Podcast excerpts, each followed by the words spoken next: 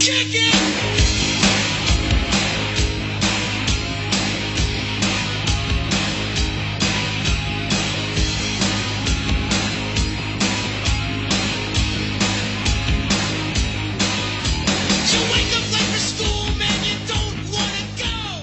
The state of Florida threw away my best porno mag. Or at least it can feel that way if you're a kid these days. You know, you can't look online for pornography if HB3 passes. You can't have social media accounts if HB1 passes, both of which I support. Uh, but we'll talk about it. So it's a little adapted version of the Beastie Boys here this morning. State Representative Alex Andrade for District 2. That is the, you know, basically the waterfront portions of Santa Rosa County and the southern half of Escambia County. Uh, Alex, welcome back to the Pensacola Morning News, sir.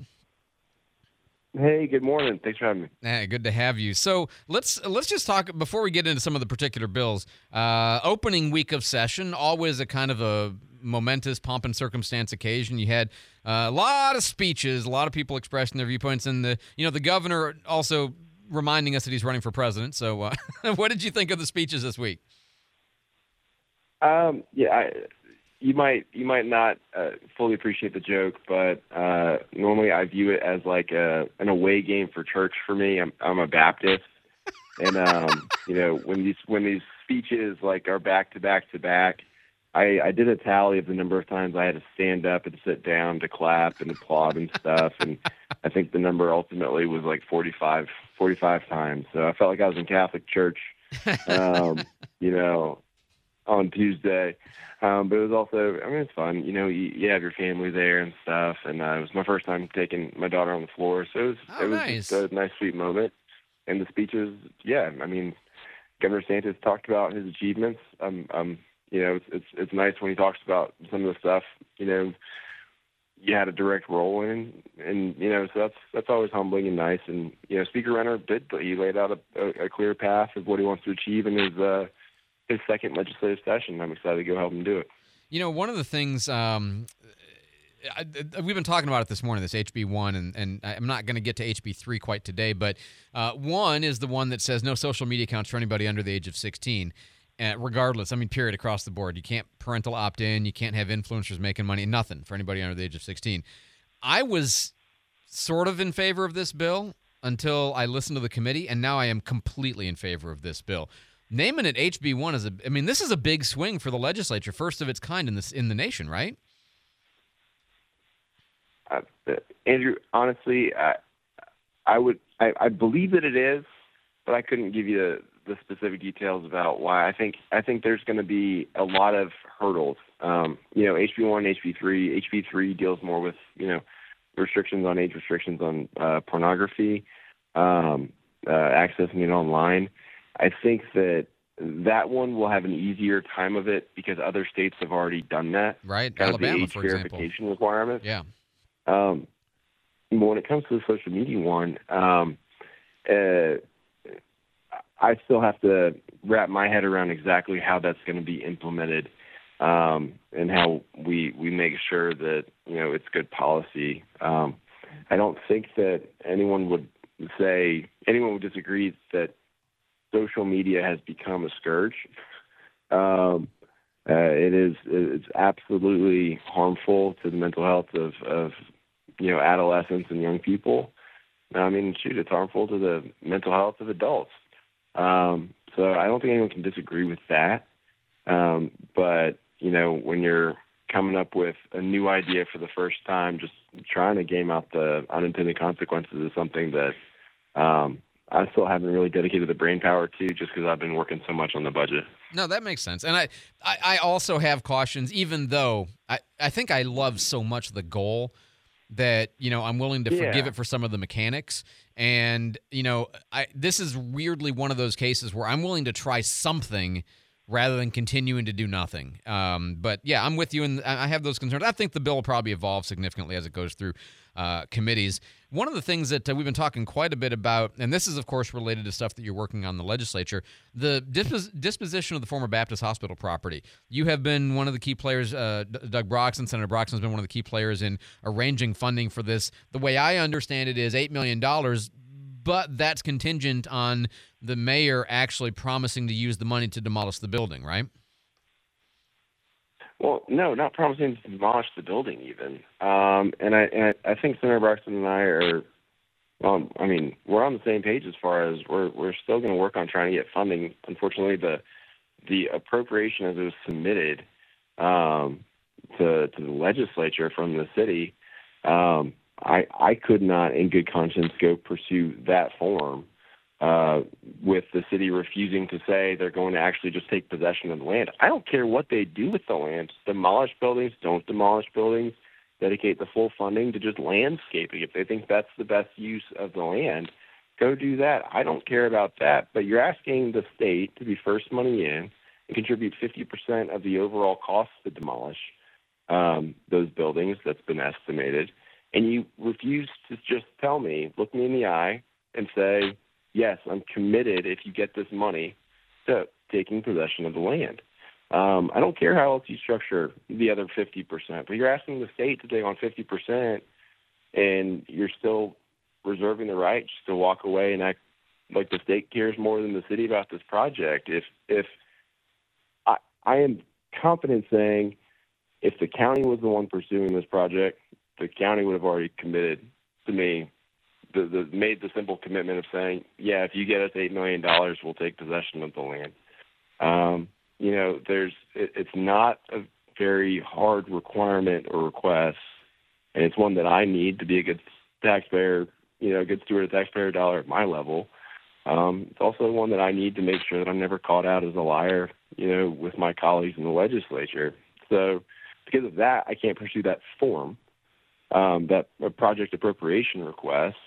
Um, but that doesn't mean that Senator Broxson and I aren't dedicated to getting funding. Um, I think we will still get funding. It'll just be a slightly different, slightly more difficult route.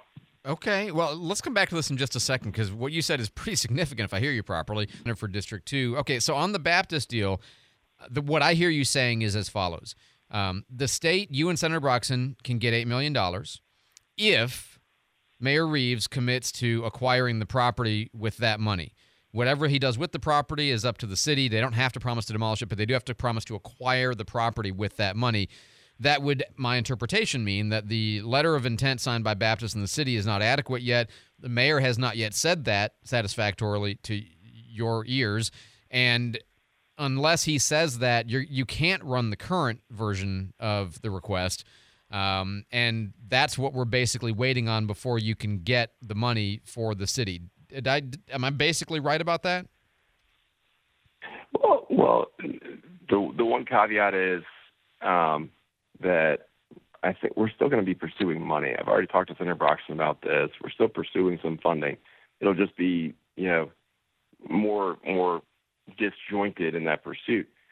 But yeah, uh, on the front end, yes, the mayor could take out a pink crayon, write on a kitchen napkin, say, "I will take the land if the state funds seven eight million dollars in the budget for acquiring the land, and that would be satisfactory.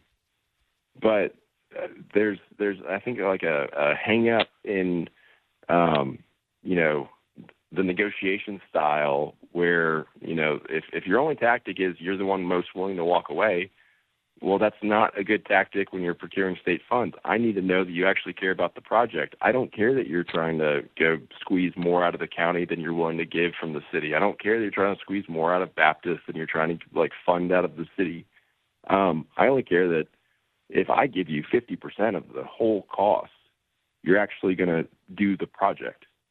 I don't I don't want to be wasting my time when I have hundreds of other people asking me for funds and they're willing to commit to actually using the funds for their intended purpose. And I, I assume you've conveyed this problem to the mayor directly. I, I mean, I would assume based on everything I know about you that you've not come on the radio and make this announcement uh, as as a form of negotiating or demanding. This is something you've obviously covered with him, and somehow in this have, process he been, hasn't he hasn't answered you satisfactorily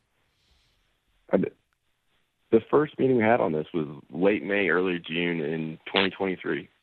Um, and I said at that meeting, well, this is all contingent on the city owning the land. Your CDBG funding in five million dollars, you you, it's contingent on uh, your ability to spend that is contingent upon you owning the land. So just yeah, get me an MOU or a letter of intent that says you're going to own land if we get you this money, and we'll go get you the money. And then July, August, September, October, November, December. Now we're in January, and I still don't have a one sentence if then statement from the city. Okay.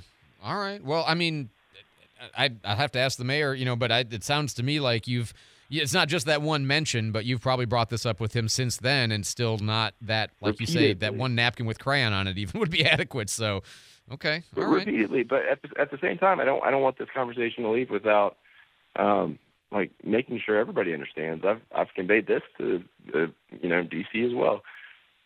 We're still going to work to get the funding. It's just not making our jobs easier. Okay. I what I my ears hear the project is in jeopardy. That's what my ears hear.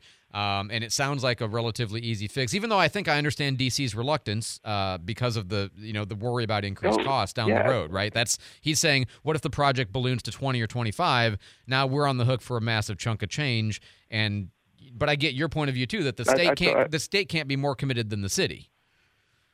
Well, and I and I totally understand his concerns and his misgivings. I, you know, that, that those are completely understandable. He's got a different perspective from his vantage point at at City Hall. Um, like that's completely understandable. No harm, no foul. I don't blame you. I'm happy to go work on the millions of dollars the city's asking for every other project they're asking for.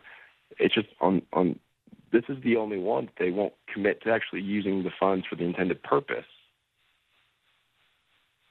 Okay. and and that's the only reason why I'm you know I'm I'm that's the only reason why there's some frustration here. It's just you're you're asking me for millions of dollars for the airport, and you're committing to using that money if we get it for you to use it on the airport. Right.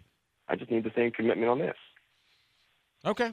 Well, like I said, we will talk with him about it, and um, I, you know, and and I appreciate. I'm sure the both of you see both of your sides, and then you know the question is, well, is the decision going to be made to make the promise to use the money that way? Otherwise, we're going to have to do it this a, a little bit different way. Uh, Alex Andrade, he is our state representative for District 2. Alex, I always appreciate the time and I appreciate the work that you do in Tallahassee on our behalf for the mounds and mounds and mounds of gold that they give you for being a state representative. Uh, and, and the challenge of having to drive away from your 28,000. newborn and uh, all of that. Uh, thank you so much for the time, sir. We'll talk to you again next week. Thanks, Andrew.